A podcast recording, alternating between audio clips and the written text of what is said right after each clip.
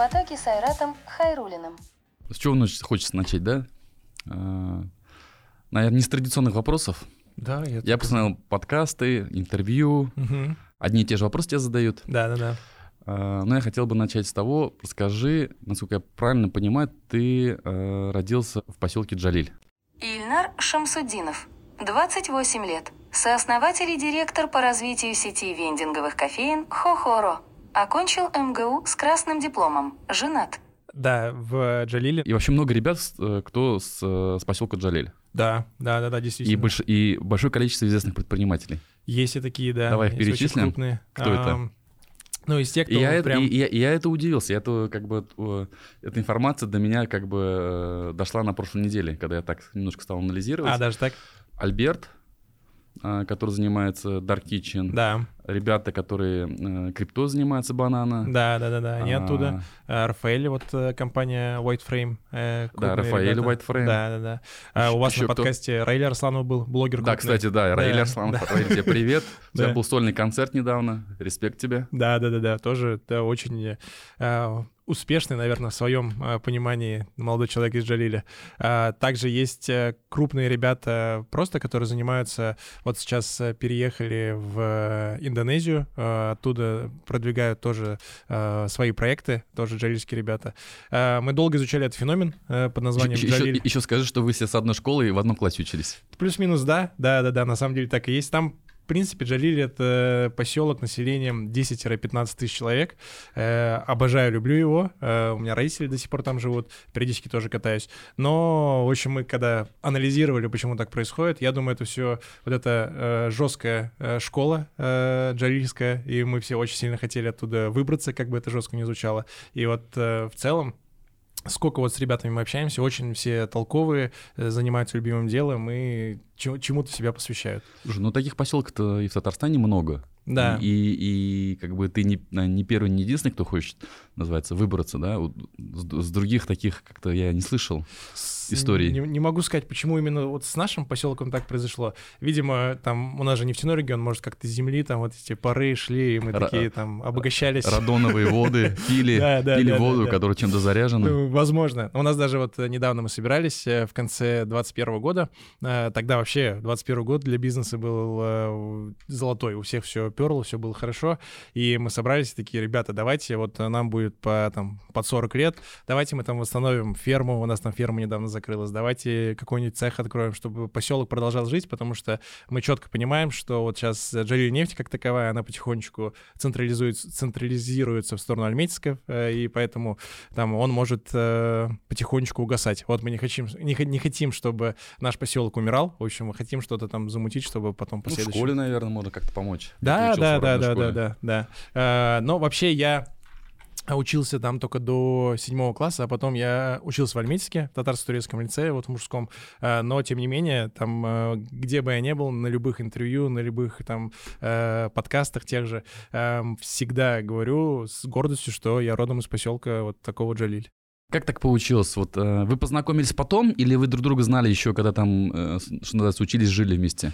Да нет, одном все друг поселке. друга знают, так или иначе. Э, Есть теория шести рукопожатий, в Джалиле это теория там одного рукопожатия, со всеми ты хотя бы раз в жизни здоровался, с всех ты так или иначе видел, поэтому все мы были знакомы, но история про уже объединение, она произошла здесь, то есть э, там, это знаете, как история про э, теория крабов, когда кто-то пытается выты- вытащить, э, уйти оттуда, все пытаются за него зацепиться, тут то же самое. Хоп, что-то одно получилось, все к нему потянулись, потом другой потянул, вот как-то все вместе мы э, смогли там друг друга поддерживая делать какие-то Ты, результаты. ты сам за кем следовал?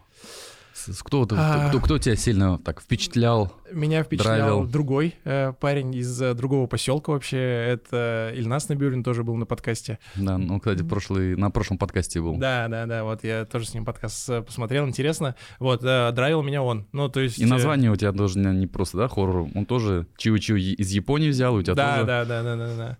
У нас больше такая японская тема про вендинг, что технологии оттуда, в общем, пытались как-то связать эти А ты истории. с ним познакомился, где-то увидел в соцсетях, и как начал за ним следить, и эта да, мысль у тебя пришла. Да, да, да. Я а, после окончания вуза а, я как раз а, съездил там на заработки а, за границу. После приезда а, я приехал в Казань, никого не знаю, ничего не знаю. Для меня это новый город, потому что я здесь не учился, я здесь никого не знаю.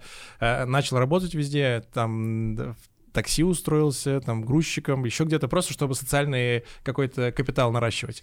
И просто смотрел за всеми в интернете, написал Ильназу, я говорю, Ильназ, э, слушай, э, готов э, на тебя поработать, все, что хочешь, хоть бесплатно, ради опыта готов.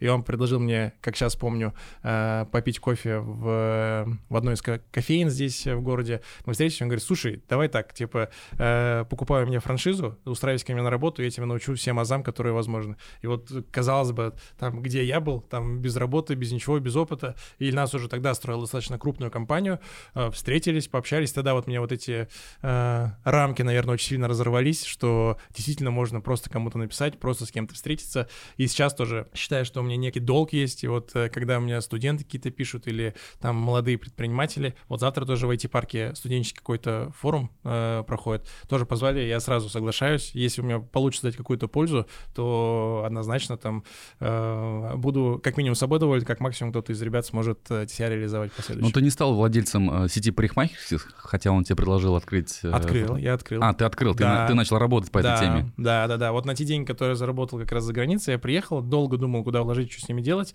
и открыл парикмахерскую на метро Тукая, там прямо в метро внутри.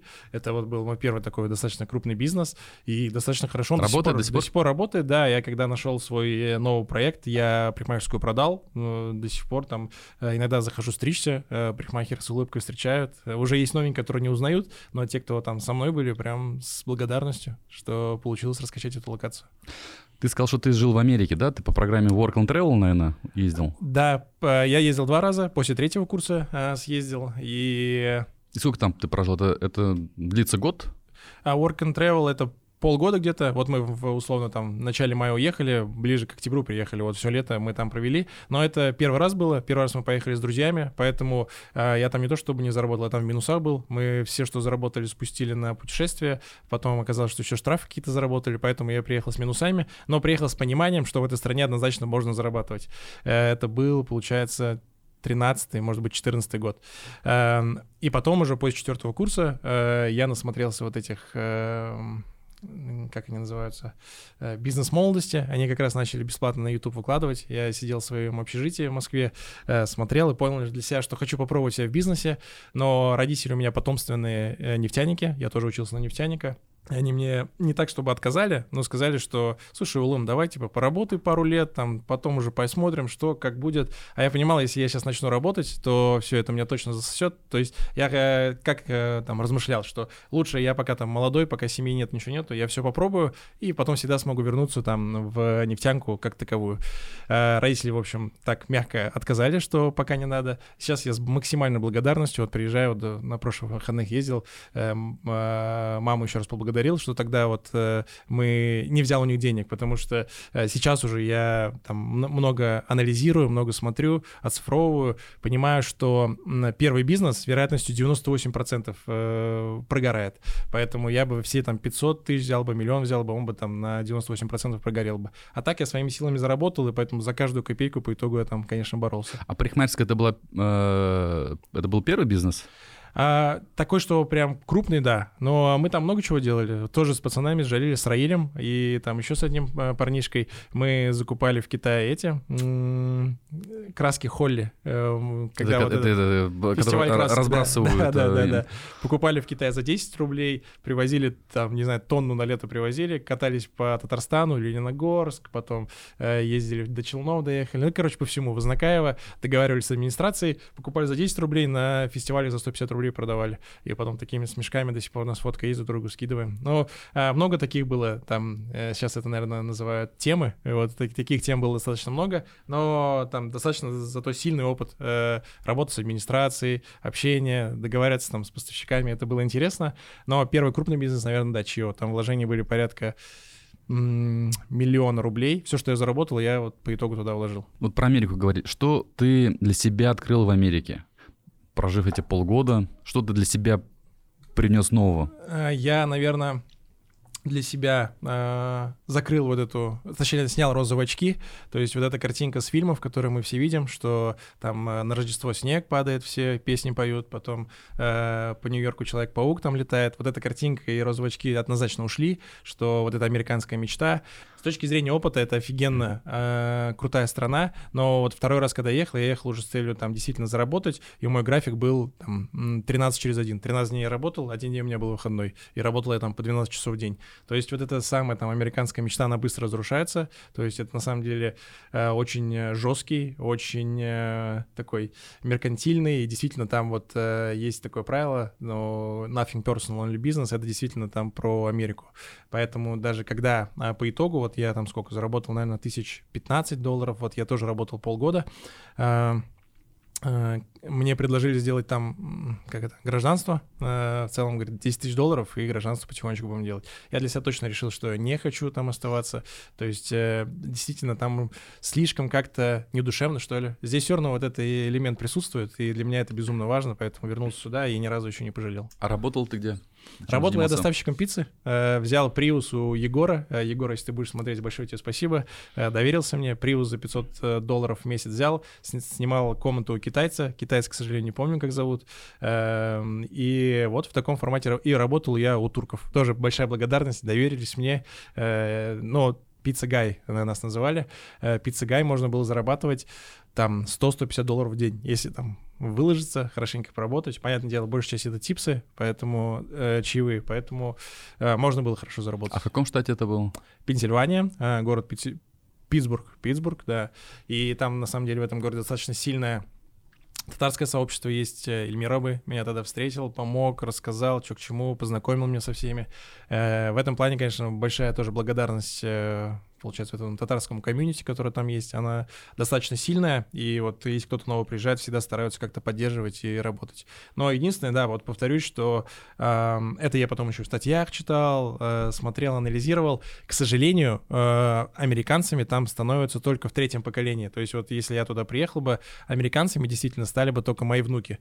И ты все равно, не сказать, что ты там какой-то второсортный, и, но вот этот элемент присутствует, что... Ты вот, для них чужой. Да, да, да, потому что у них же вот эта болезнь э, миграции очень сильная, и там многие работу теряют, там, особенно у них очень большой поток индусов, которые в айтишку э, заходят. Я вот там смотрю э, на, на ютубе шорты или еще что-то, типа э, одна неделя работы айтишником, вторая, третья, на четвертом становится индусом. Вот, э, ну это, видимо, прикол в том, что они очень сильно занимают их рабочие места, поэтому для них действительно большая боль. Понятное дело, когда я работаю доставщиком пиццы, там, ну, как бы окей, это, это нормально. Но я думаю, что если бы я там начал э, социализироваться, адаптироваться, то, скорее всего, были бы кое-какие проблемы, потому что я вот смотрю на всех тех, кто там живет, они все время вот в этом, то, то вот в русской комьюнити тусят. Ну, нередко, когда они выходят там куда-то извне. Э, я думаю, это как раз связано с тем, что не принимаются, наверное, там где-то в другом месте. К сожалению, такое есть, да. Сегодня ты занимаешься кофе. Да, да, да, да. Расскажи да. про свою компанию. Как она а, называется? А, компания называется Хохора. А, Хохора. Хохора, да, да, да, да. Что переводится с японского? С японского переводится как там если очень отдаленно, это как качество, э, там какой-то древнеяпонский. Э, нам э, этот бренд и все, что с ним связано, делала одна казанская компания. Я до сих пор не знаю, что до конца, что это значит. Но, тем не менее, то есть есть такой мультик в Японии, Тотора, и вот как-то вот с этим было связано. Я не силен в этой истории, но я вот сейчас начинаю понимать, почему именно такой нейминг взяли. Недавно выступал для тоже студентов, школьников, и там вот действительно сейчас ребята вот э, следующего поколения, это вот там 16-20 лет, они действительно говорят, очень крутое название, очень классное, Япония, технология, они действительно это вывозят. Понятное дело, что для следующих поколений, или вот для меня тоже не совсем понятно, почему это нужно, но потом, когда вот э, время проходит, я понимаю, что мы, э, наша целевая аудитория — это вот новое поколение, которое сейчас подрастает. Через 5-6 лет они прям будут вывозить все то, что вот заложено в этом бренде и в этом наверное, не сколько э, нейминги, сколько в целом в э, компании. Вы ставите так называемые кофе-поинты, да, точки самообслуживания? Да, это продукт локомотив основной, то есть с него все началось. На сегодняшний день установлено порядка э, тысяч локаций э, по всей стране. Вот э, действительно мы попали вот в какой-то такой тренд, и ну что-то, что-то в этом действительно И получается. как эта идея пришла в голову? Ты ее где-то увидел? На этом Да. рынке, наверное, достаточно много ребят, кто занимается как бы кофе самообслуживанием. Сто процентов. Они да. уже были на рынке, то есть ты зах- заходил на рынок, который уже... уже готовы, ко- конечно. Который уже, уже был, ну, не сформированный, но начинался, по крайней Да, мере. да, да, да. А, Это вообще сформировало во мне, наверное, такое основное правило к отношению к бизнесу, а, что я лично никакие бизнесы никогда не придумываю и не буду в последующем придумывать, а, э, потому что стартапы, как и вот первые бизнесы, они выживают там в 3, 4, 5 процентах. Поэтому всегда это вот, наверное, первый такой лайфхак для молодых предпринимателей, которые у меня там спрашивают. Э, Никогда не нужно ничего придумывать, просто берите то, что уже сделано, за вас уже все придумано там и все, все за вас продумано. И я увидел этих ребят в Москве, они активно развивались, а, познакомился с ними, съездил до них до Москвы, посмотрел внутри, как все устроено, понял, что ничего сложного нету, понял, что где есть э, точки роста у их компании, приехал в Казань, я говорю, ребят, надо делать. И вот э, мы тогда начали, и вот в прошлом году интересно, На тот момент сколько у них было кофе-поинтов? около 500. То есть они тоже были достаточно крупные, а, ам, и я просто понимал, что рынок очень большой. То есть ты к ним поехал и сказал, ребят, я хочу у вас взять франшизу, Типа того, да. Всё Это был- изучил? Да. все посмотрел, сказал, Да. так, франшизу делать не буду, делать будет собственную сеть. Да, да, это такой промышленный шпионаж. э, я- и любой бизнес, который в России там делается или придумывается, вот сейчас мы тоже зашли, у нас порядка шести компаний, все компании созданы на базе того, что уже придумано. Мы едем к ним, понимаем, что там есть крутой рынок, есть э, большой рынок сбыта в целом, и говорим о том, что мы сюда тоже будем заходить. Компания VentGo, э, москвичи, вот они меня в свое время очень сильно замотивировали на развитие вот этой компании. А сейчас кто номер один по кофе-поинтам в России? Таких игроков 4-5 основных? А, интересный факт. У тебя, у тебя сколько? У тебя 3000 точек. У меня 3000. Со да, всеми партнерами, Да, да? да, всеми партнерами. У других брендов кто самый крупный сейчас? Сейчас самые крупные мы, э, по крайней мере, те цифры, которые сейчас заявляются. А, Но интересный факт, что э, сейчас вот мы записываем подкаст, у нас э, 24, 24 же сегодня? 23, Третье. 23 ноября а, 2022 года. На момент первого, а, там, нет, 15 января мы проводили конкурентный анализ, вообще, что на рынке происходит. Было порядка 52 конкурентов, так или иначе, на рынке, которые в этом... э, эм, Конкурент, который по масштабу? э, нет, пох- которые занимаются продуктом Похожим. кофейни самообслуживания, да. И проводили второй э, такой конкурентный анализ уже летом, 15 июля, после всем известных событий. А осталось э, порядка 20. То есть вот уже почти две трети скосилось. Я думаю, что если мы сейчас проведем конкурентный анализ вот э, в декабре, то останется порядка 10-15 А что с ними случилось? Почему? все просто. Все, э, как бы, с одной стороны, конечно, да, ко мне приезжали такие же хитрые ребята, как я. Э, Я прям вот... Ты их я- сразу их видишь. Сто процентов. Я даже сидел на встрече, я понимал, что чувак задает такие вопросы, которые, ну вот, э, он планирует копировать. И я в этом плане не вижу ничего зазорного, потому что, как минимум, я сам так делал. все ему рассказываю. Потом они создают, но со временем э, приходит понимание, что э, бизнес это не только идея, э, бизнес это в первую очередь еще и команда, и третье это поиск и наличие ресурсов. И вот все только на идею ставили, и вот когда произошла ситуация э, 24 февраля, понятное дело, у всех кэшлоу закончился, а когда у тебя нет сильной команды и нет э, ресурсов для того, чтобы это пережить, понятное дело, что все закрываются. И там один из наших, наверное, основных коллег по цеху, э, если так их можно назвать, тоже э, з- вошли в сделку по продаже, продались, и сейчас даже, наверное, немножко, э, как бы это, наверное, громко не звучало, немножко скучно на рынке. Я жду, что вот появится какой-то опять сильный игрок, с кем можно опять соревноваться, работать и так далее. И в этом плане, э, когда я этот бизнес только-только начинал, э, всегда э, грезил идеей того, что круто быть номер один, короче, хочется всегда быть номер один. А сейчас, вот я понимаю, я с большим удовольствием всегда был номер два. А вот есть ребят такие, э, лайфхакер. Вот как раз э, у них произошла сделка по продаже. Это они, да? Э, Да, да, да, да. Э, Их купила московская компания, инвесткомпания. И вот недавно мы тоже с ними ездили и тоже сейчас обсуждаем варианты взаимодействия. Вот. А сколько всего в целом по России стоит таких кофе-поинтов самообслуживания? Точно я там не смогу сказать цифры, но вот по Порядок нашим цифр. подсчетам, то, что сейчас происходит, порядка 10 тысяч. Какая емкость рынка, как вы считаете? А, Мы считали Потенциальная. 50 тысяч э, емкость рынка. То есть, э, как мы считали? Э, Я купил аудит, когда уже деньги появились в компании. То есть до этого я там пользовался Росстатом, чтобы посмотреть, какие примерно цифры на рынке. Потом уже, когда немножко денег появилось, мы начали покупать аудиты. Купили аудит вендингового рынка. И на 2019, конец 2019 года мы выяснили, что вот таких вот э, гробиков с вендингом, э, мы называем э, эти э, кофемашины с женщиной, там всегда женщина какая-то нарисована, э, вот их э, зарегистрировано в России порядка 150 тысяч. То есть 150 тысяч, это вот они сейчас стоят и работают. Мы четко понимаем, что не все э, эти локации подойдут под наш формат, потому что немножко другой, но тем не менее, то есть э, мы поняли, что каждая третья локация так или иначе подходит. И по этим там несложным подсчетам мы сказали, что рынок России — это 50 э, тысяч вот таких кофеин. Сейчас 10 тысяч, То поэтому есть ты еще... обратно пошел, ты с- взял количество вендинговых аппаратов, Да, да, да, да, да. которые не связаны с кофе. А, Только кофейные, это А, только а, кофейные. только кофейные. Только кофейные, да. То есть если всех, всех, всех автоматов смотреть, там порядка э, 250. Но понятное дело, что большая часть это кофейные, конечно, да. И то есть считаешь, что только четверть рынка, по сути, насыщена автоматом самообслуживания? Пока что да, да. Но мы это и сами видим, особенно вот после всех событий, которые произошли в этом году.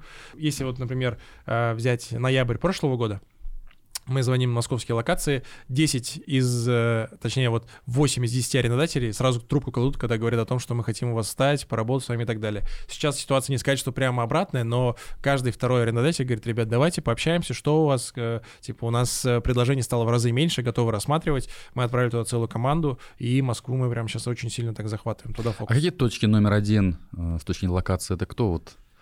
А, С точки зрения типа, типа Могу сказать недвижимости. рекордсменов Да. э, по сети. Э, у нас, э, например, э, в собственной сети, если смотреть, у нас самая-самая большая локация, конкуренты э, записывайте. Э, Самая-самая большая и сильная локация — это гостиница э, «Космос» на проспекте Мира в Москве. Мы там внутри стоим. Э, Результаты самые сильные, там порядка э, 400 тысяч э, выручки, вот. Э, Но это прям... это один аппарат. Это один аппарат, да. Но это прям пик-пик. А почему он там качает? С чем это связано? Э, Я думаю, что вот это туристический поток постоянный. Ну, Гос- а много, много гостиниц в Москве? М, гостиница «Космос», «Космос». она больше про эконом-класс. То есть э, там я как-то только ради кофейни остановился, и там номер стоил что-то... Сейчас не хочу обманывать, 2-3 тысячи за ночь. Это в Москве, это прям супер эконом. И я думаю, что вот как раз-таки мы попали в нашу аудиторию, попали там в гостиницу «Космос», она огромная же, и там тысячи людей каждый день там живет, проживает. Поэтому, может быть, и попали вот с такими результатами. Ам, Если смотреть э, в целом по сети, вот сейчас не хочу обманывать, но у нас э, в топах порядка 500 тысяч э, э, выручки. Это где-то сибирский город, причем небольшой. Поэтому в целом вот э, если про рынок говорить, то действительно мы сейчас видим, что э, как бы это громко не звучало, не люблю это слово, но вот это окно возможностей сейчас открывается. Просто вот надо сейчас... Из-за того, что Starbucks ушел, там другие да, да, зарубежные сети. Лавация, э, Паулик, вот Их э, реально физических нет уже. А, Есть, но они вот постепенно-постепенно. У кого-то там вот договор зак- зак- заканчивается, там на 11 месяцев подписан. Они уже не пролонгируются, как э, до этого было. Поэтому а, я думаю, это окно возможностей будет еще порядка вот с этого момента, я думаю, еще, может быть, месяцев 9. Вот. И потом, конечно, все вот хитрые ребята, такие как мы, эти места будут занимать, и рынок будет потихонечку устаканиваться. Но пока вот такое окно возможностей есть, поэтому у нас там работы прям очень много. Вот сейчас, например, я думаю, уже можно говорить, э, тоже как один из показателей, подписали большое соглашение с э, Сбером. э, и вот сейчас... э, Это вы подписали. Мы подписали, да, со Сбером. Вот уже в Казани поставили, на Пушкина поставили, вот около- кольца, на Чистопольской, на Бутлерова. Эм, а так мы по всей России, там порядка э, 250 локаций. В общем, будем ставить во Сберах э, таких достаточно крупных. У них сейчас еще открывается новый формат, типа как эм, выдача заказов, вот Сбер Логистика. Я не помню, что-то у них там тоже маркетплейс какой-то внутренний открылся. Во всех маркетплейсах будем стоять мы. Вот, поэтому, э, но опять же, э, в 2021 году они даже слушать нас не хотели. Они говорят, вы кто такие, какой кофе, давайте, неинтересно, у нас тут уже есть подрядчики и так далее. Видимо, там после того, как вся эта ситуация произошла, подрядчики пропали, не захотели работать или что-то, и они даже сами как-то вышли на связь, и вот э, подписали соглашение, но это только старт. Вот недавно приезжали э, представители банка, у нас в Казани открылся, и- или только планирует открываться первый исламский банк, и вот как 1, раз... 1 декабря.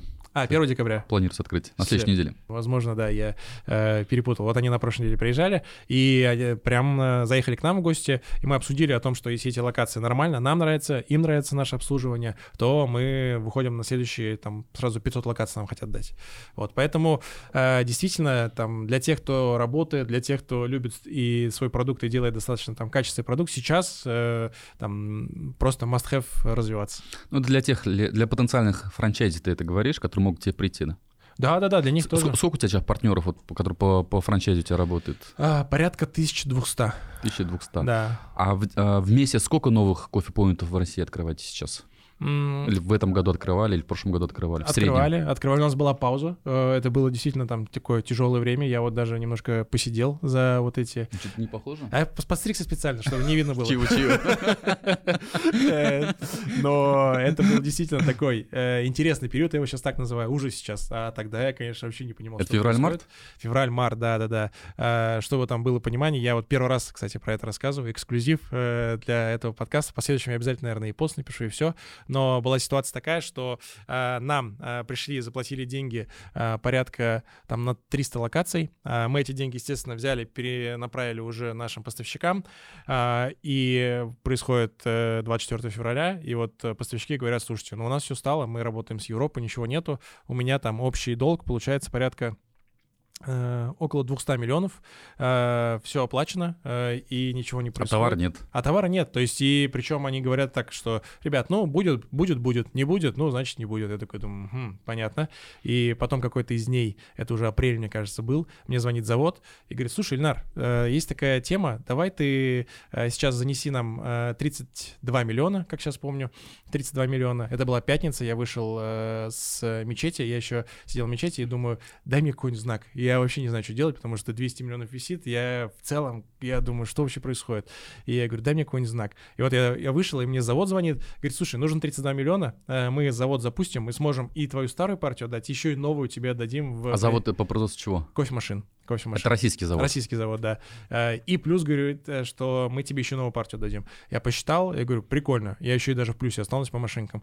Э, Взяли там срок месяц. Я за выходные нашел эти деньги. Банки тогда не давали, там было по 20% ключевая ставка, соответственно, нам давали под 50%, и то никто не давал. А я был готов взять. В общем, взял у частных лиц, причем у таких лиц, кому нельзя не отдавать потом, э, перевел все в, на завод, и происходит, про- проходит месяц, э, время май, я звоню на завод, я там каждую неделю звонил, я говорю, ну что, ребят, как бы сроки подходят, через неделю я должен получить товар, все нормально. Она говорит, слушай, тут, короче, это проблемы, и я думаю, что вообще происходит, какие проблемы, я, мне через там неделю э, платить эти э, проценты уже за тот кредит, который я взял, плюс 300, там не 300, получается, 150 разъяренных партнеров мне каждый день звонит, говорит, где мои, э, мое оборудование, и я говорю, ребят, как так, что вообще происходит, почему так произошло? Говорит, ну вот, там что-то там новые санкции, пакет, мы попали, пока не получается, я, в общем, э, еду в Москву, покупаю билет, еду в Москву, приезжаю на завод и встретился с собственником э, завода, э, достаточно такой взрослый мужчина. Э, Мы сели с ним. Говорит, слушай, Ильнар, я, конечно, спасибо, что ты нам доверился, но вот те директора, которые у тебя деньги взяли, они уже не работают, это раз. И два, скорее всего, говорит, мы обанкротимся. И я думаю, ага, так, у меня там 200 миллионов тут висит, сейчас 32 миллиона я еще взял, так, 232, и вот я вот, я прям чувствую, как я в моменте сидею, короче, там сижу на этом заводе. Э, Потом мы провели одни переговоры, вторые, третьи, э, и вот э, потом он сказал, окей, давай так, вот у меня там есть какие-то запасы на заводе, я тебе смогу отгрузить, ты отгрузишь самых-самых срочных. И вот мы летом получили одну партию, потом завод получил большую субсидию от государства, в этом плане, конечно, я понимаю, А что за завод? Это... Уникум, Они производят вот эти сами машины, Са- да? сами машины, да, да, да, да. Российский да. завод. Да, российский завод, да, но комплектующие, к сожалению, из Европы, частично. Э, И вот э, происходит ситуация, что они нам вот отгружают частично летом, Э, потом вот они получили то ли субсидию, то ли кредит, сейчас не готов сказать, и они как-то запустились, и вот мы буквально там, наверное, месяц назад забрали всю эту партию. Но вот эти полгода для меня это было, конечно, веселое время. Но в то же время я четко понимаю, что вот я общаюсь со старшими моими товарищами, с Айдаром Исмагиловым общаюсь, с, э, с Александром Долговым тоже общался, это новосибирский предприниматель крупный. Все, все абсолютно предприниматели через это проходят. То есть это, это нормальный э, такой э, этап, этап просто. Вот. Э, Стресс-тест. Стресс-тест однозначно, и я для себя четко понял, и вот э, один из, наверное, моих э, позиций и принципов по жизни, что мы как люди, как личности растем только во время стресса. Как только мы перестаем ощущать, ощущать какой-то стресс, мы перестаем расти. Поэтому, и вот это, например, вот этот, вот этот бизнес-модель я нашел тоже во время стресса. Я был в полубанкротном состоянии, я открыл такие кофе-бары с людьми, Э, открыл два кофе-бара, э, даже э, открыли мы в Челнах одну локацию, э, э двоюродный брат открыл со мной. Ну, кофейни такие, да? Да, да, кофейни, вот с бариста полноценные. Я там смотрю, выручка есть, все хорошо, я думаю, ну все, по-любому мы зарабатываем. То есть у меня тогда было понимание того, что там условно, э, за 120 рублей я продаю, 30 рублей себестоимость, да по-любому я в плюсе, как бы там все, все будет нормально.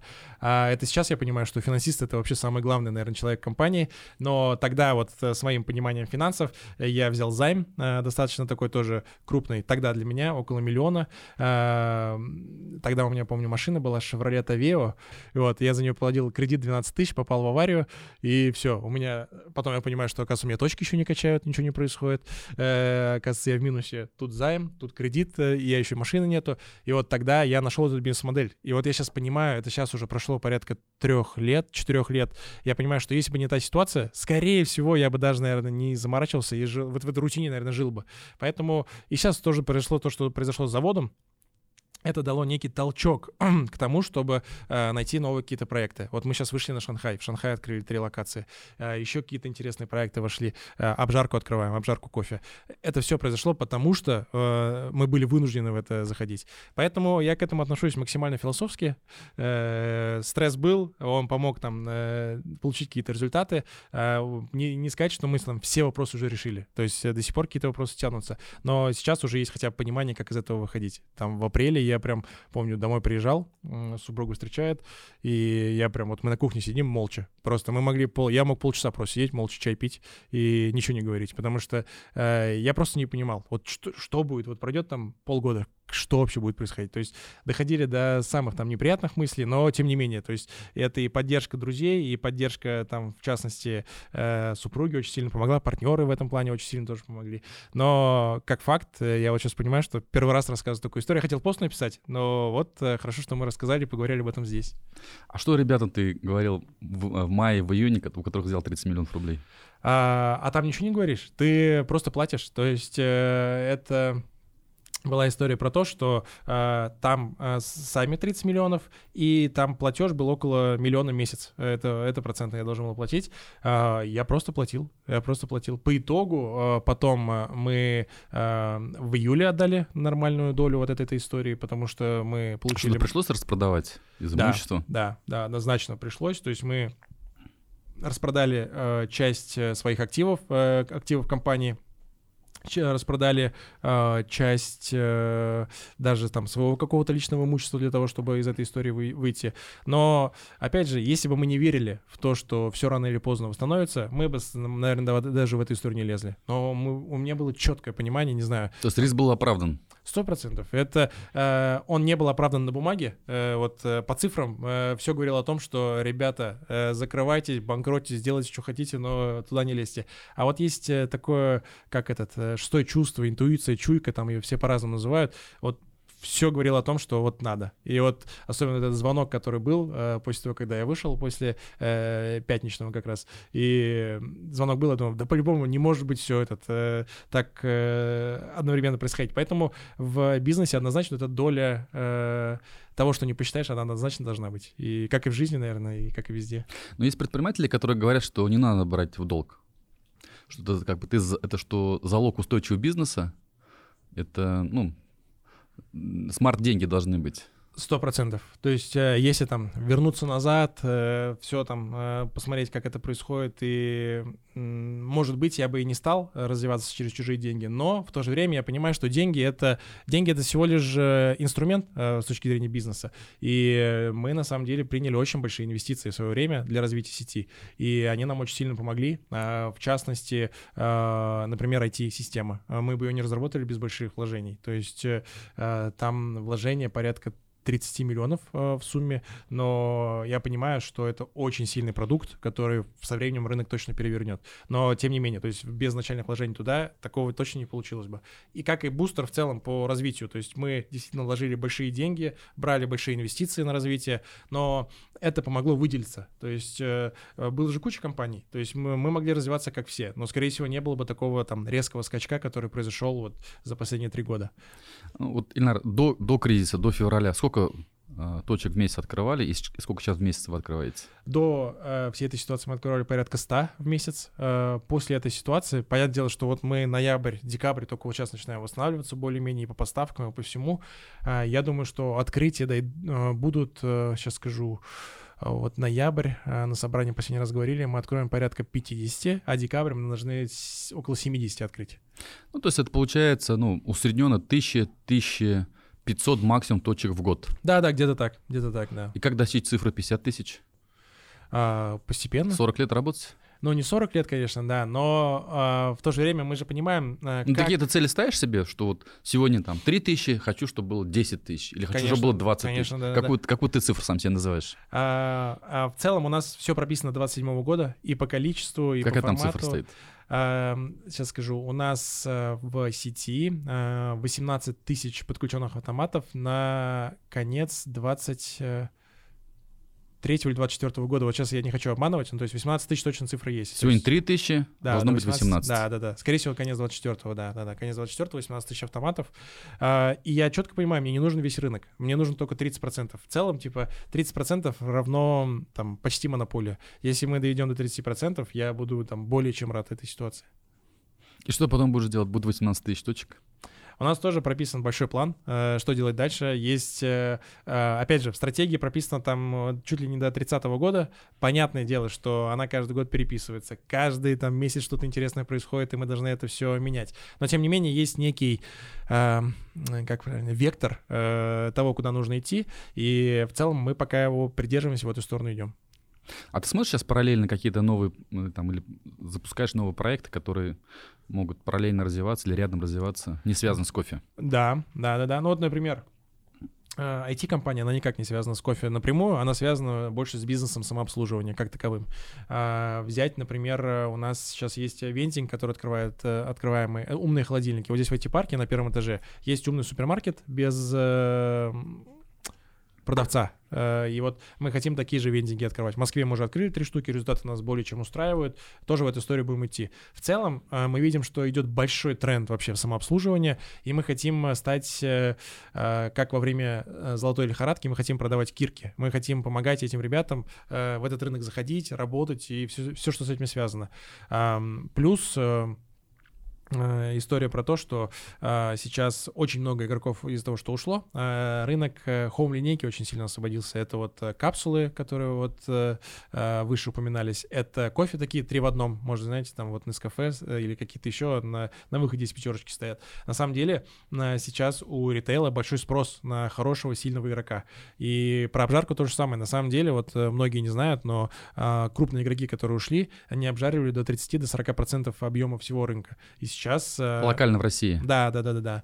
И сейчас э, спрос на вот хороших, сильных, качественных обжариков достаточно сильный. И вот мы в конце декабря, оборудование доезжает, э, мы открываем полноценную обжарку и тоже будем заходить на этот большой рынок. Да, он связан с кофе, но не совсем там с нашей компанией. Это вообще отдельная компания, которая там по-своему развивается. Ты начал говорить про IT. Какие, ну, собственно говоря, IT-технологии вы используете? Бизнесе кофейном? Обобщенно это цифровизация, то есть, э, или там, если говорить по модному, автоматизация э, всех процессов. То есть э, у нас есть B2C э, продукты, B2B. B2C — это наше приложение. То есть э, сейчас э, скачали порядка 100 тысяч людей. Приложение активно пользуются. То есть там система лояльности, это там работа с какими-то вот, например, счастливые часы недавно запускали как тест. Очень сильная классная акция зашла. Разные пуши и вот выделение каких-то категории, в общем, это работа непосредственно с B2C клиентом. И а, потому что до этого была история про то, что мы видим продажи, а, видим, что что-то на локациях происходит, какие-то выручки есть, но кто это покупает, зачем он покупает, во сколько он покупает, и как часто он к нам приходит или не приходит. Мы вот этого не видели. То есть... Приложение позволило вам, по сути, цифровой профиль такого вашего клиента да, да, да, да, да. И э, мы начинаем общаться. То есть, э, например, у нас через приложение сейчас из 100% заказов ежедневно в 70% ребята оставляют какую-то обратную связь. То есть э, связь между нами и конечным гостем, а гость э, в любом бизнесе самое главное. У нас это гость, у кого-то это клиент, у кого-то это партнер, но тем не менее. Это самое важное, потому что э, он голосует рублем и, а, например, а, из 100% э, приходят какие-то негативные отзывы. Условно, купил, долго наливалось или налилось не то и так далее. Мы сразу, отдел контроля качества это фиксирует, отдает на локацию, и это исправляется буквально там за... Вот э, ситуация была вот э, в каком-то из Сберов, за два часа мы все исправили. Я четко понимаю, если бы не вот эта система, не вот то, что мы сделали, она бы исправлялась до недели могло доходить, потому что пока они э, дойдут до арендодателя, скажут, что такая проблема, арендодатель позвонит туда, этот позвонить туда, не дозвониться. Этот вообще сегодня у него этот... Э, э, вот у меня сейчас э, руководитель отдела контроля качества заболел. И вот все крупные задачи, они сейчас переносятся, и там э, девочка Дина, она зашивается, она не, просто не успевает всем ответить. Вот такие человеческие факторы, они имеют место быть, поэтому мы их стараемся минимизировать, и в B2C сегменте, в B2C сегменте это получилось. Помимо этого мы разработали большую ERP-систему, это уже про CRM для бизнеса. И вот я, как сейчас помню, а, например, вот даже наша собственная сеть, эм, каждый день, вот с 9 до 11 примерно, э, сотрудники просто сидели и вот в Excel забивали продажи со вчерашнего дня. И вот рядом забивали эти э, расходы со вчерашнего дня. И вот 2 часа в день, получается, 3-4 сотрудника тратили вот на то, чтобы вот э, эту историю посчитать, чтобы было правильно. Сейчас же одна кнопка, там 5-7 секунд, и вот весь отчет у нас прогружен, все, есть понимание, кто, как и зачем зарабатывает, и мало того, что мы продолжаем это апгрейдить, например, сейчас э, эта система подсоединена напрямую к операторам. Если какая-то поломка происходит, сигнал сразу падает в Telegram, э, оператор понимает, что и как ехать, туда едет. И вот следующий этап э, разработки — это будет уже там полноценный маршрут система будет составлять. Тебе надо сначала сюда заехать, потому что тут хорошие продажи с утра, потом сюда, сюда, сюда, сюда. Ну, то есть, в общем, в общем и целом автоматизация. А ребята, кто пишет это все, они в Казани находятся, разработчики? Да, да, это наш э, хороший друг э, Рафаэль, э, вот, собственно, Джалийский.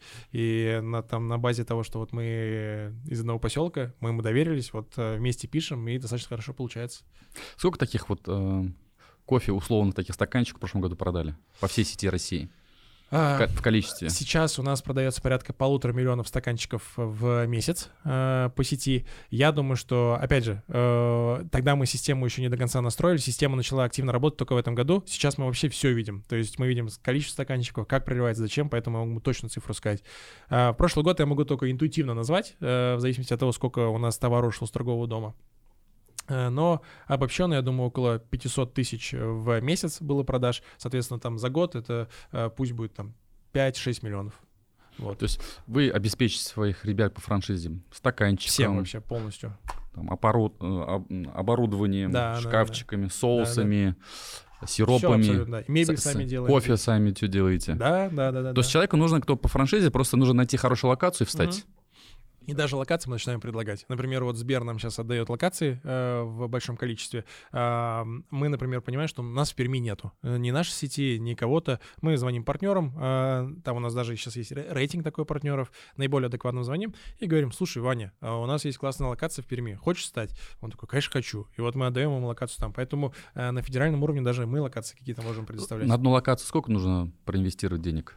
А сейчас это порядка полумиллиона рублей. 500, 500 тысяч рублей. Да, да, да. да. И... Это паушального взноса нет? Нету, нету, нету. Ничего нет, фактически нету. то просто оплатишь. Из них себестоимость вот этого оборудования, э, значит, самого аппарата? Порядка, я думаю, 70%. То есть э, у нас нету цели зарабатывать на этой истории очень сильно. То есть э, это у нас торговая франшиза. Действительно, мы э, начинаем зарабатывать только после того, когда там человек начинает работать. На поставке сырья, э, на IT-решения. У нас, э, понятное дело, что сейчас там не супер большие деньги, но тем не менее, то есть это абонентская плата, э, ребята оплачивают и работают. Но важно понимать, что IT-система как таковая помогает увеличивать выручку у ребят э, на локациях, поэтому они точно не теряют. Что вот эти 500 тысяч условно отбить, какая средняя статистическая точка? Сколько стаканчиков в день надо продавать или сколько в месяц аппарат должен проработать?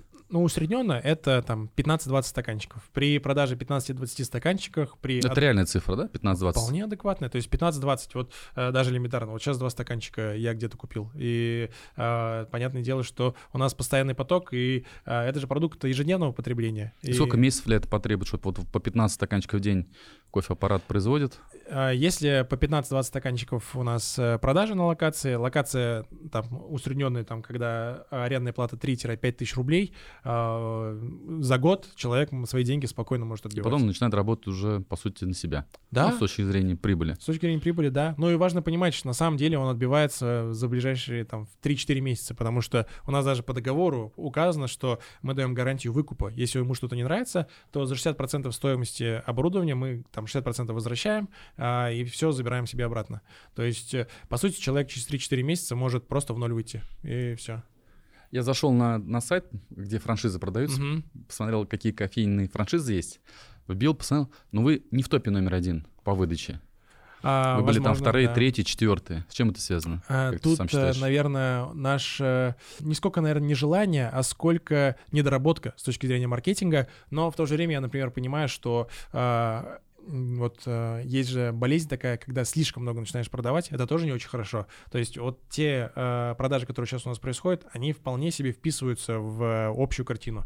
Понятное дело, что э, грех жаловаться, то есть когда там у тебя очень большие продажи. Но я знаю компании, э, в частности и на этом рынке, которые там за месяц смогли реализовать там 500 э, договоров за один месяц и потом на этом погорели. Просто потому что... Захлебнулись, не да, справились да. с качеством обслуживания. Слишком большие обязательства на себя берут в моменте, моменте, и потом понимает, что ни завод не может такое количество потом отгрузить, ни еще какие-то подрядчики, поставщики. И потом пени приходят, еще что-то, ну, в общем, и они либо продаются, либо закрываются. Поэтому все должно быть в балансе. Я всегда за такой органический, постоянный, э, такой постепенный рост. Хотел спросить про само кофе уже. Да-да-да. Подбираем самому напитку. А, что с кофе происходит? Где его покупаете, как его завозят? Повлияла вот эта вся вот эта история февральская на вообще поставки кофе в Россию? однозначно э, в моменте повлияло. То есть э, вообще риск был того, что кофе перестанут завозить. Э, до, до этого доходило. Понятное дело, что все понимали, что такое там вряд ли произойдет.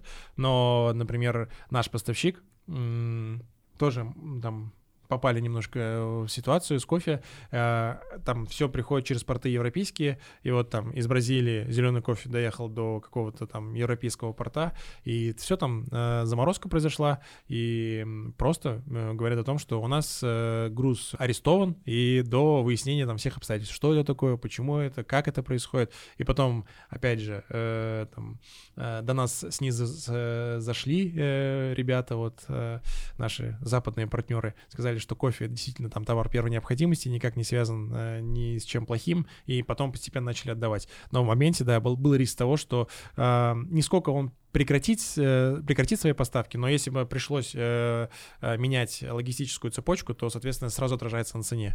То есть в моменте цена выросла x2. То есть если мы там покупали за сейчас скажу, за 900 рублей килограмм, он начал стоить 2000 рублей. То есть, э, понятное дело, что это очень сильно могло повлиять по итогу на бизнес-модель как таковую, а он повлиял, потому что мы цены немножко подняли. Но, тем не менее, то есть был риск того, что, в принципе, рынок кофе может э, себя исчерпать как таковой.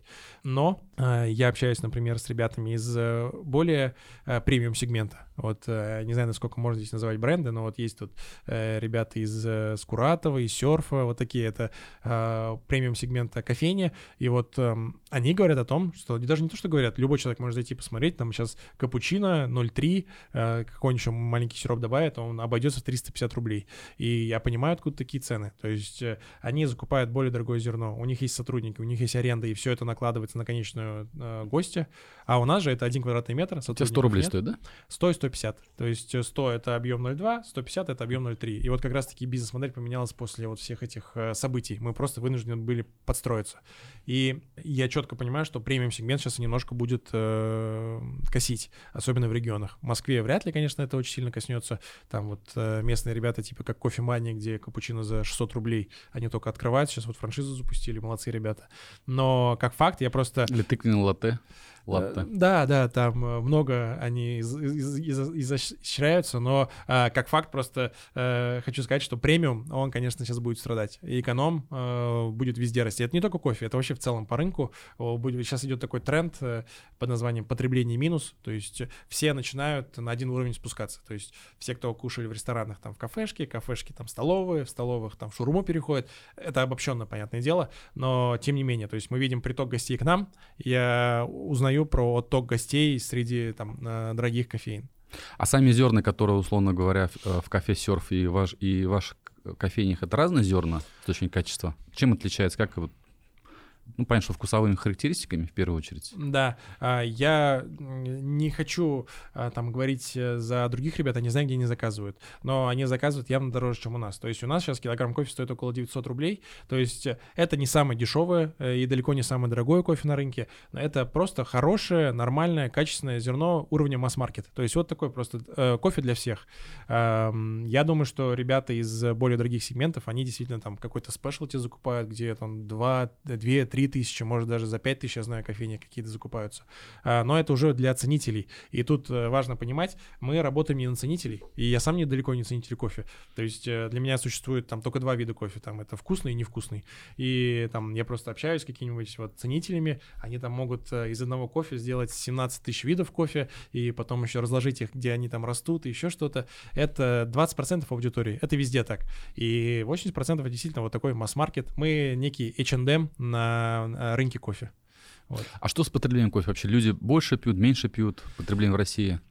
Кстати, 22 год — это первый год, первый год, когда потребление кофе упало. Э, то есть на протяжении 10 лет, вот с 12 по 22 кофе потребление росло, и то оно не сколько упало, сколько вот я говорю, что э, премиум-сегмент очень сильно просел, и поэтому в общем, там, э, понятное дело, есть понимание того, что рынок э, как-то просел. Э, но фактически это просто премиум-сегмент потихонечку вот сюда перемещается. Плюс я думаю, что мы восстановимся с точки зрения роста, потому что кофейная культура, как таковая, она очень активно внедряется. То есть я вот помню, даже в универе я учился с 12 по 16 год, и я пил там кофе три в одном, и вообще было такое удовольствие, я там брал на пару вот этих там таких стаканчиках, и прям вообще было с кайфом. Я когда работал в Америке, это был 17 год, блин, вот я всегда на работу ехал там типа в 7-8 утра, и вот как раз приезжал эти офисные кварталы, все, абсолютно все идут с чашкой кофе, видимо, там есть какие-то офис-менеджеры, которые прям вот,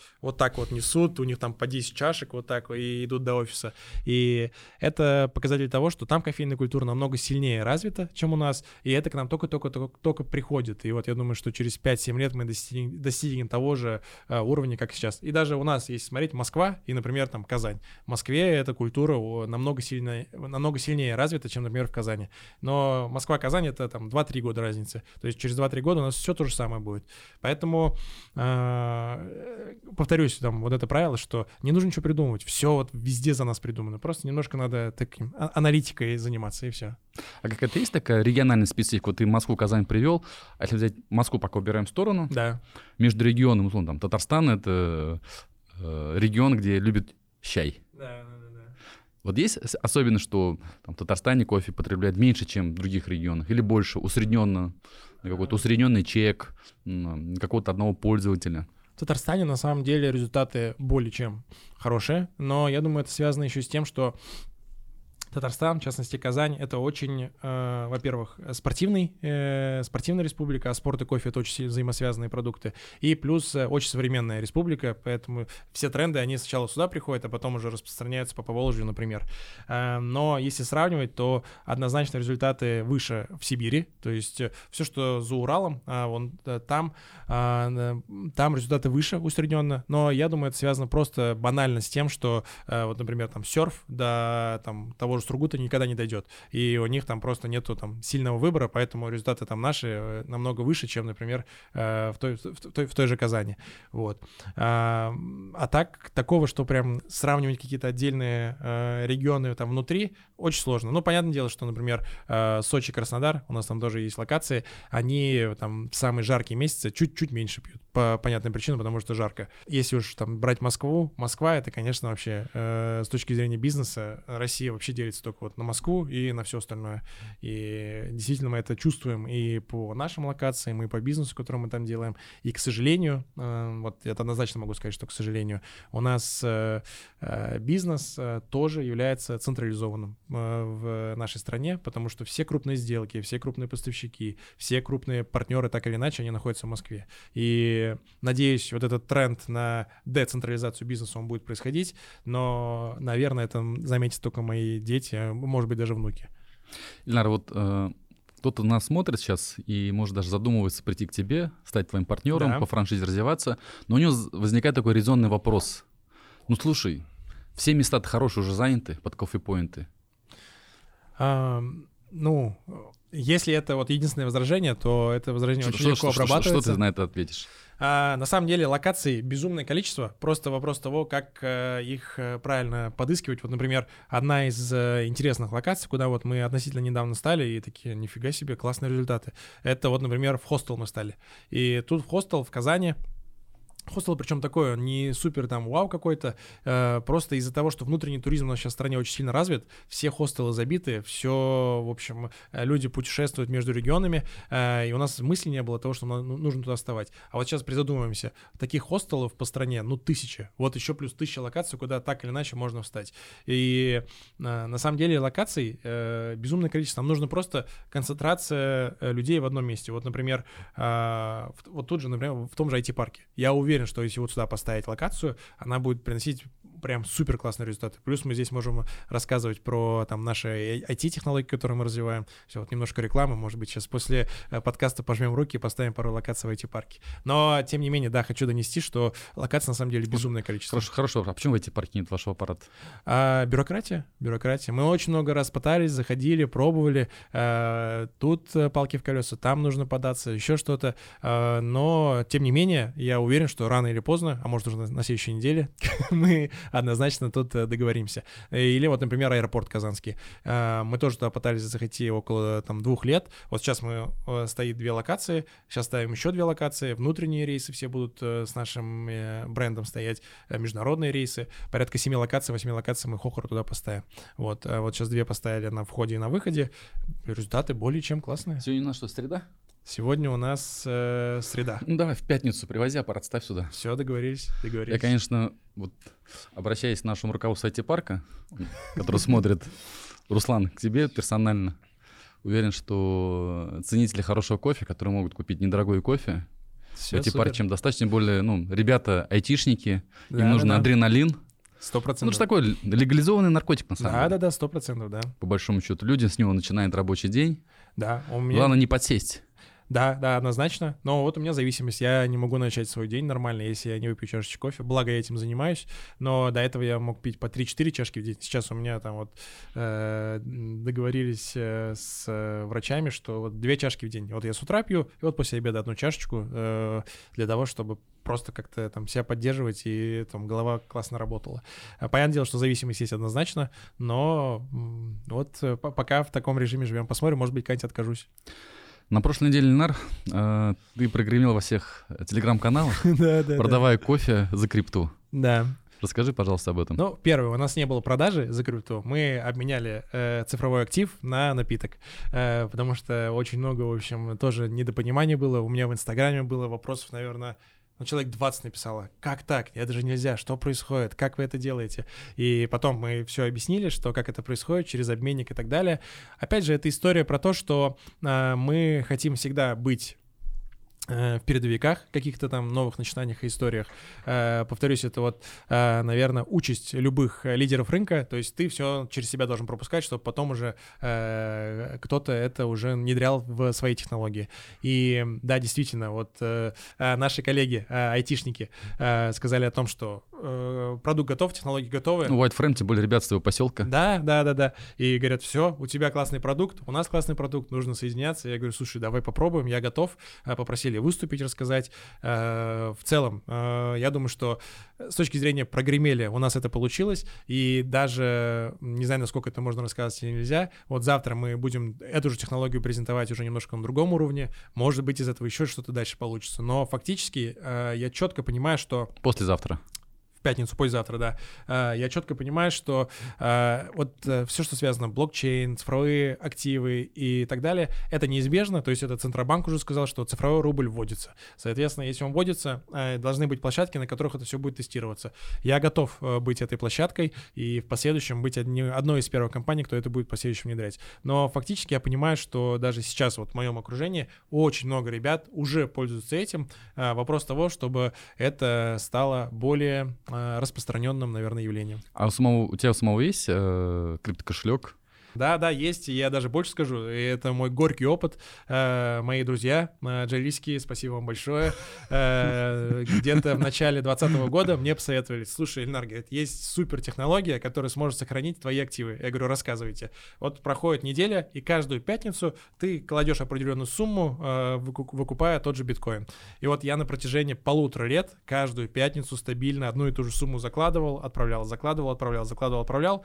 Тут происходит вот это 24 февраля, и все мои активы, они упали на 60%, и я думаю, да... Я не к тому, что, типа, я сейчас кого-то ругаю, понятное дело, это в первую очередь мое решение, но тем не менее, то есть возвращаясь назад, я бы лучше все эти деньги вкладывал в свою компанию для того, чтобы там вот, я потому что здесь на все могу повлиять. Здесь же я вкладывал, вкладывал, вкладывал, вкладывал, и от каких-то, э, получается, внешних факторов, на которые я никак не могу повлиять, все мои активы, вот они сейчас где-то там. Хорошо, а, а э, есть такой тезис сейчас, биток сколько стоит, я не знаю, там 16 тысяч долларов, mm-hmm. он стоил там пике 70 тысяч долларов. Да. Ну, через какое-то время будет он стоить 500 тысяч долларов. Это хороший актив цифровой. Возможно, я его не планирую продавать, как бы он просто есть, э, но тем не менее, просто я для себя точно решил, что э, это очень сильно отнимает у меня концентрацию и энергию. То есть, э, понятное дело, что я не занимаюсь активно там покупкой или продажей или еще чем-то, но он просто есть. Но тем не менее, я постоянно про это думаю, я начинаю смотреть, а что там вообще происходит, какие рынки, начинаю какие-то, какую-то аналитику смотреть и вообще как там что происходит. И у предпринимателя же самое важное вообще это я у кого-то подслушал, подсмотрел, это ни разу не время, как многие думают, ни разу не связи, не все остальное, это энергия. И я понимаю, что если я энергию свою как-то буду вот сюда тратить, а она в любом случае тратится, э, то оно может не хватить на какие-то другие, там, может быть, истории, в том числе там э, мой, мой бизнес в первую очередь. Поэтому я для себя решил, что э, максимальная концентрация на бизнесе, вот 100%. Я диверси- диверсифицируюсь внутри бизнеса, то есть вот мы открываем разные-разные компании внутри, но э, вкладывать вот фондовый рынок, вот у меня папа очень такой большой любитель вкладывать, говорит, я там вообще инвестора. На и... Форексе где-нибудь да, поиграть. Да, да, да. И все, он там прогорел, его ликвиднуло, и там он сколько, там у него было порядка 500 тысяч рублей, и вот он мне говорит, слушай, вот не получилось, я сейчас по-новому попробую, может опять получится. А, это круто, что вообще вот это, а, как это называется, а, культура инвестирования, она к нам заходит, и вот даже если у меня папа, ему сейчас сколько, 52 года, он а, интересуется инвестициями, вот а, какой-то там пользуется даже БКС инвестиции, что-то такое. Это круто, что мы начинаем инвестировать внутри страны, и у нас даже вот э, в рамках нашей компании приходит очень много взрослых людей, говорят о том, что, слушайте, мы хотим проинвестировать там в реальный сектор. И я четко понимаю, что после всех событий, которые вот сейчас происходят, доверие к цифровым активам, доверие к фондовому рынку, доверие даже к недвижимости, оно немножко подшатнулось, потому что недвижимость вроде казалось, она всегда растет, сейчас недвижимость там пад... упала, там я сейчас не могу точно сказать насколько, но тем не менее.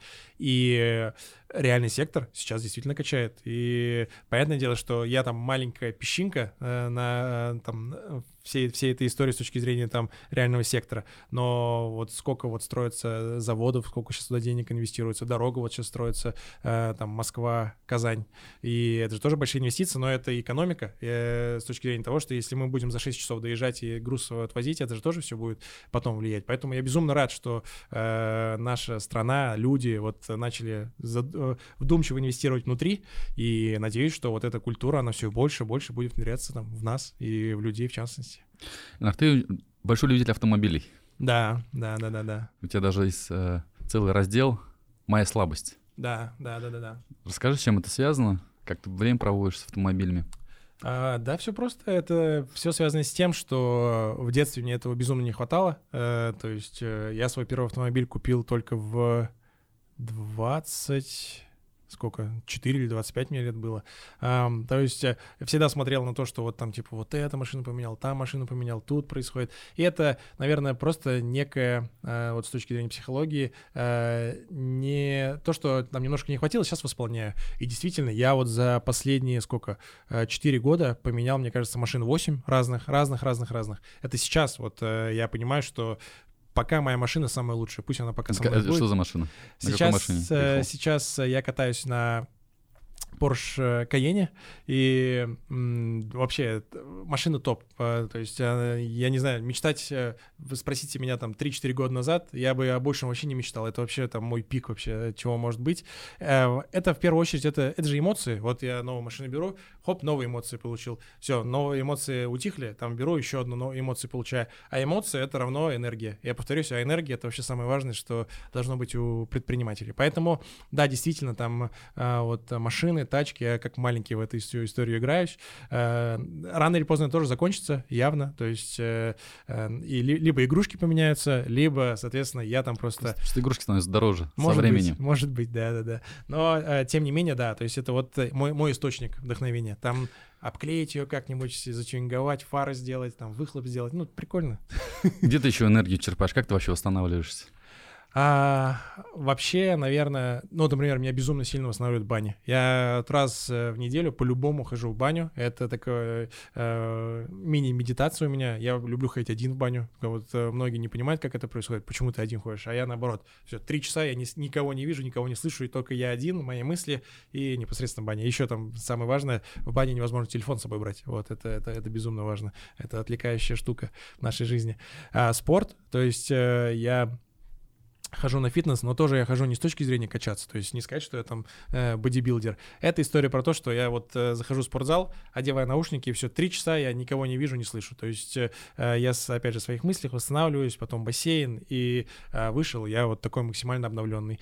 И путешествия, вот, наверное, три штуки, которые там безумно меня постоянно восстанавливают и, э, наверное, даже имеют некий смысл по жизни. То есть э, для чего работать? Не работать ради денег, это не так интересно, а работать для того, чтобы познавать познавать мир. Вот э, мы постоянно где-нибудь путешествуем, смотрим. Вот я э, на сегодняшний день посетил порядка, наверное, уже э, 40 стран. И там, не сказать, что мы там где-то шикуем, что-то как-то отели какие-то дорогие берем. Я помню, вот мы катались с супругой э, в Таиланд за 60 тысяч рублей. То есть мы там долетели, сняли какой-то отель где-то на окраине, просто ходили, изучали культуру, изучали, смотрели. Понятное дело, что в этом году там путешествовать чуть сложнее в целом. Это как и с экономической точки зрения, то есть непонятно, что происходит. У меня вообще долг был 200 миллионов полгода назад. Какие, какие путешествия?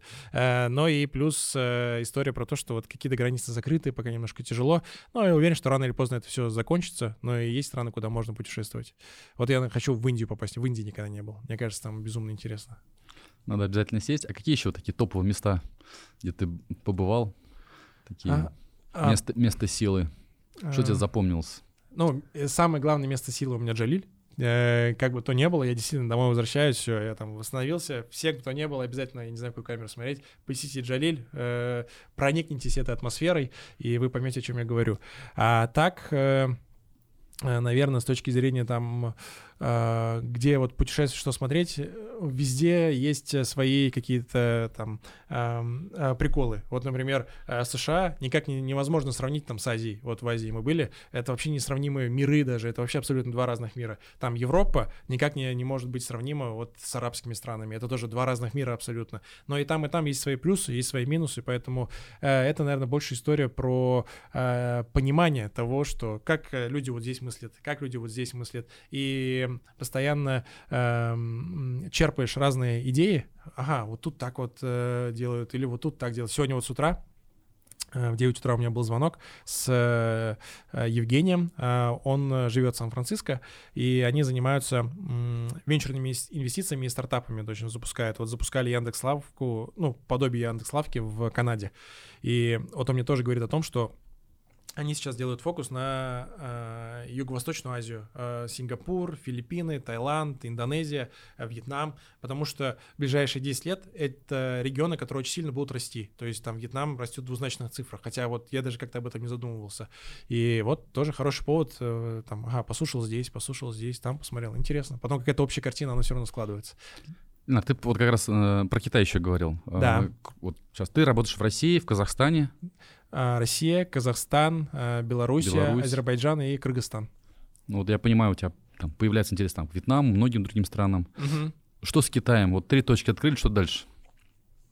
У нас сейчас э, открыто именно работающих две Третья локация открывается в декабре, все оплачено, она уже стоит, просто ждет своего открытия.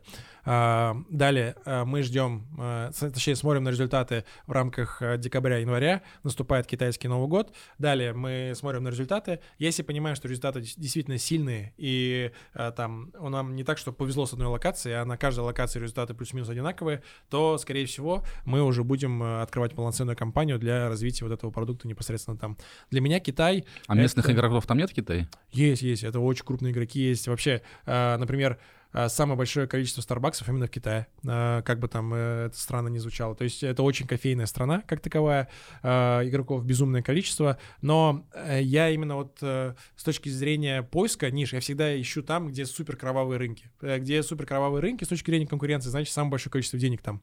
И Посмотрим. Э, для меня Китай в целом это еще большая загадка. То есть я могу понять, как мыслят э, европейцы, плюс-минус. Я как бы понимаю. Точно понимаю, как мыслят американцы или как мыслят в арабских странах. Но как мыслят китайцы, я не понимаю. То есть для меня это супер непредсказуемая штука. Вот где у них э, для меня всегда несколько страшно, наверное, даже, когда я не понимаю интереса с той стороны. И э, вот пока не совсем понятно, у нас там есть китайцы, через кого мы там даже те же юрлицы открыли, там с кем мы сотрудничаем и так далее, но не всегда понимаю, как они мыслят, но посмотрим. То есть э, для, почему э, это, скорее всего, скорее даже вынужденная история была э, открытие в Китае, потому что э, мы должны были в апреле этого года Э, улетать э, в Европу. Мы открыли 10 локаций э, с нашим м, потенциальным э, большим партнером Томасом. Томас, если ты будешь смотреть это видео, большой тебе привет, успехов тебе, ты большой красавчик. К сожалению, у нас не получилось поработать. Э, но происходит 24 февраля, э, и, понятное дело, мы все эти планы просто забываем, потому что было очень много таких неприятных кейсов, как вот у Федора Овчинникова с Додо, э, когда там у них э, был целый офис в Великобритании, ну, их там, грубо говоря, заставили все продать делать, все. И они там закрылись минусами и ушли. И я понял, что пока, наверное, не время в эту сторону развиваться. Смотрим на вот дружественные страны, чтобы там наше развитие продолжать. Расскажи про своих бизнес-партнеров. А, у нас а, есть а, вообще ряд а, бизнес-партнеров. Ты, и... Я имею в виду с точки зрения основателей бизнеса. Основатели, да. Именно основателей э, от бренда да. нашего у нас, нас двое. Я и вот Эдвард, очень классный, крутой партнер. Это самое сильное партнерство, наверное, в моей жизни. Помимо этого, вот мы открываем же компании, как, например, IT-компания. Вот здесь мы с Рафаэлем вместе открываемся, и там Рафаэль дает свои компетенции, знания и ресурсы, мы свои, и открыли компанию. Там у нас совместная компания. Есть такая же совместная компания с Филиппом. Э, Филипп — это наш партнер по торговому дому и там по производству. То есть там э, мы вместе работаем, работаем. А, история про то, что мне, например, здесь не хватает компетенций в IT, то есть я просто не, шарю, ноль в этой истории. Появляется Рафаэль, говорит, слушайте, ребят, а я не понимаю, как э, делать э, большую сетку. Э, мне нужны ваши компетенции, мне нужны твои компетенции, и вот получается действительно какая-то такая синергия. И тут то же самое. У Филиппа большие компетенции именно в производстве, наверное, торговом да? бизнесе, в производстве. Он говорит, я все сделаю. То есть он действительно сделал классное, э, офигенное производство. Мы сейчас даже расширяемся, переезжаем на Горьковское, Горьковское, шоссе, э, снимаем большой склад. Но как факт, то есть э, он здесь закрыл эти компетенции и достаточно классно получается. И в целом я для себя понял, что партнерство — это про закрытие слабых своих каких-то сторон. Я четко понимаю свои слабые стороны, я вижу свои сильные, это там легко признаю. И вот я, например, очень неусидчивый, то есть я не могу, эм, я вот могу мыслить такими-то грубыми мазками, типа, так, мы идем сюда, и что-то здесь будем делать. Нет, потом мы идем вот сюда и здесь, потому что есть крутой рынок, здесь мы можем развиваться. И в этом плане, например, Эдвард очень классно уже какие-то детали добивает, говорит, слушай, окей, мы идем сюда, но надо вот будет через вот этот путь пройти, потому что здесь как-то будет полегче. Я такой, окей, все, понял. И это вот, например, э, я могу записывать под, подкаст, вот тот же подкаст, 6 часов, и у меня энергия, скорее всего, не убавится. Вот даже после подкаста я иду на большое выступление э, там в рамках офиса, и энергии не будет меньше. А вот заставить меня сидеть в Excel, вот в Excel я посижу час, все, я с ума сойду. Типа у меня столько энергии уйдет, я скажу, все, ребят, я... Хватит. Я, я все, да. И в этом плане действительно я вот понимаю, что это моя не самая сильная сторона, и она закрывает за счет партнерства. И в целом вообще, ну, то есть наша жизнь, это же про партнерство, про общение, и вот такой мини мини там лайфхак для себя я сделал. Но чтобы не было такого, что у меня там все идеально и все всегда идет хорошо, у меня до этого было порядка 10 партнерств, когда у нас не получилось. Мы либо хорошо расходились, либо не очень хорошо расходились, но вот я пришел к этому тоже через какие-то ошибки, наверное. Ильнар, ты говорил про мечеть. Да. Я так правильно понимаю, ты по пятницам ходишь на, на э, э, пятничный намаз? Да, да, да, да, да, да. А, это даже не сколько, наверное, про э, то, что я там э, сильно религиозный человек, но это понятно, если бы был сильно религиозный, я бы пять раз ходил в день. Э, но это, наверное, опять же история про то, что действительно я верующий, и это помогает мне как-то обнулиться. Вот каждая пятница у меня происходит некое обнуление, потому что вот в рамках э, недели, в рамках дня это постоянные звонки. Вот я сейчас даже боюсь открыть, э, а на режим поставил. Я думаю, еще странно, ни одного сообщения нету. Э, но вот я режим уберу, здесь будет э, сообщение, мне кажется, ну, там, 50 точно. Я уверен, что у вас то же самое. И э, в этом плане э, вот эта э, пятница — это вот некий стоп, э, такой небольшой, потому что мы постоянно переживаем, вот э, как- как-то э, начинаешь переживать, ага, вот тут не получилось, там не получилось, там не получилось, а вот это поход в пятни- пятницу, я всегда хожу один, для меня это принципиально, чтобы мне никого не знал, вот я все, я один, телефон выключен, и ловлю, наверное, какой-то такой, там, мягко говоря, наверное, дзен, а если там говорить э, прямо, то какую-то благодарность, э, что, слушай, на самом деле там у меня э, все хорошо, Ильнар, ты красава, у тебя есть руки, у тебя есть ноги, у тебя все на месте, как бы у тебя есть много за что нужно благодарить, потому что вот в суете вот ежедневной зачастую начинаешь переживать, так, вот этот купил там э, новый гелик, а вот этот переехал там в другую страну, наверное, я что-то неправильно делаю. И это начинает тебя съедать, а вот приходишь туда, и вот для меня это такая некая медитация, ну и плюс, понятное дело, что происходят и религиозные ритуалы, но тем не менее, вот я останавливаюсь, говорю за все спасибо, и потом я выхожу какой-то такой наверное, окрыленный. И мне хватает ровно на неделю. Потом неделя проходит, и вот э, снова нужно опять обнулиться. Ильнар, очень интересно. Я задал тебе очень много вопросов. Да. А, какой вопрос я не задал, но ты хотел, чтобы я его спросил? А, пусть будет а, а, Ильнар, почему вы не пользуетесь а, помощью э, республики в поддержании развития IT-проектов? Ильнар, почему ты не пользуешься помощью республики в поддержании IT-проектов? Ну вот я просто не до конца понимаю. Вот мы много раз пытались, вот даже недавно участвовали в одном из грантов от Иннополиса.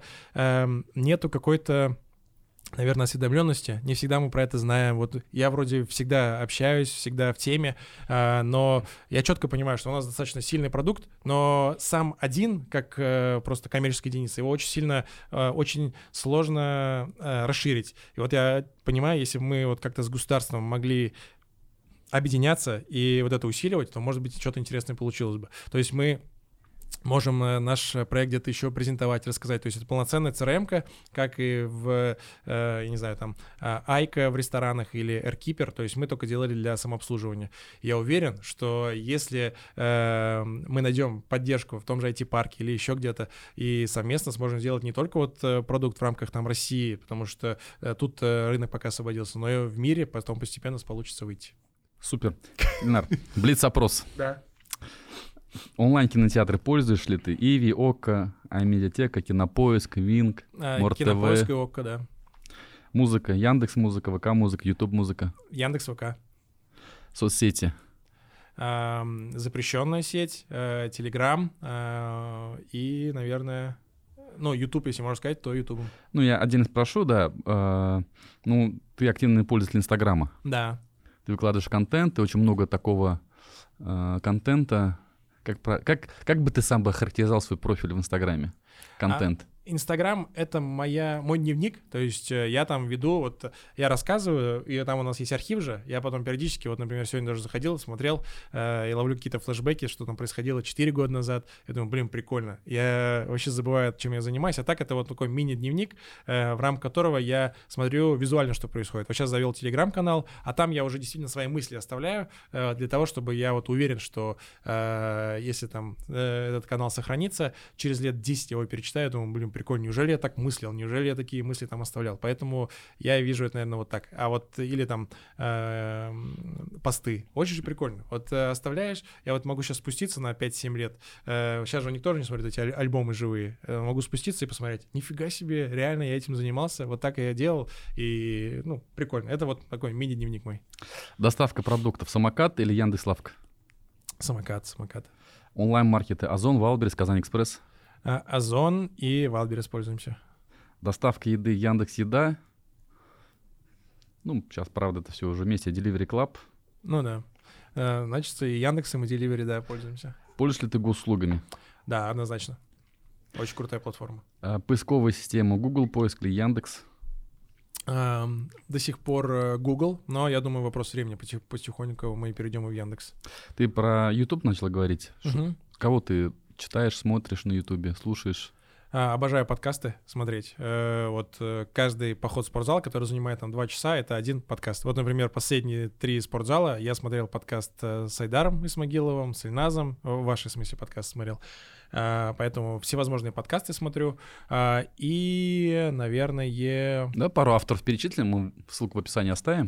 А, Ребятам будет интересно. Так, если не ошибаюсь, Александр Соколовский, он крутые подкасты ведет, то есть я его часто смотрю. Смотрю подкасты с эм, Олегом Торбусовым. То есть, опять же, я не знаю, это его подкаст или он туда приходит, но просто мне попадается, новый подкаст вышел. Все, я туда захожу и его смотрю. А если говорить про если говорить про вот историков, Тамара, тоже вот э, посмотрите, вы вобьете Тамара история, вы точно попадете. Электронная книга или бумажная книга? Бумажная, только бумажную читаю. Электронный много раз пытался, я даже брал вот этот э, электронные книги, но как бы не получилось, не влюбились мы в друг друга. Из бумажных книг что ты помнишь из прочитанного? Да, да, да. Я на самом деле очень много стараюсь читать. Сейчас, к сожалению, э, читаю в разы меньше, э, но в студенческие годы я даже какие-то такие цели ставил, что 25-30 книг в год. Сейчас, я думаю, ну, максимум я читаю книг 10-15 в год, но тем не менее, то есть, э, если что-то посоветовать, опять же, я могу посоветовать что-то для предпринимателей, и для предпринимателей я бы посоветовал must have три книги. Эм, первое — это Э, Олег Тиньков, я такой, как все, очень крутая книга про реалии ведения бизнеса в России. Эм, э, Владимир Маженков, э, «Эффективный или мертвый», это работа в кризис, что нужно делать, там прям пошагово все описывается, просто делай, читай, внедряй, и все будет хорошо. И третье, это такая эм, конституция, наверное, или там Библия можно назвать, хотя лучше так не стоит, любого предпринимателя, это Наполеон Хилл, «Думай богатей». Это прям про основу, основу мышления. iPhone или Android? iPhone, iPhone, да. Онлайн-банки Альфа-банк, Сбер, Тинькофф, Акбарс, точка. А, Акбарс, э, Сбер а, и Тинькофф. Ленар, спасибо. Да, вам спасибо. Да, время, время пролетело незаметно. Да, вообще. Но у нас говорить. еще есть традиция. Э, находящий у нас в гостях задают либо свой вопрос, либо задание нашим нашим подписчикам, нашей аудитории. Угу. Люди пишут в комментариях, предлагают свои решения, идеи. Ну и за самый лучший комментарий, за самый лучший ответ гость презентует что-нибудь, да? Да, ценный сейчас, приз. Сейчас я подумаю. Давай подумаем, что бы ты хотел бы узнать с точки зрения обратной связи. Может, идеи, мысли. А мы можем конкурс сделать, например. Вот, например, у нас сейчас э, начинается декабрь.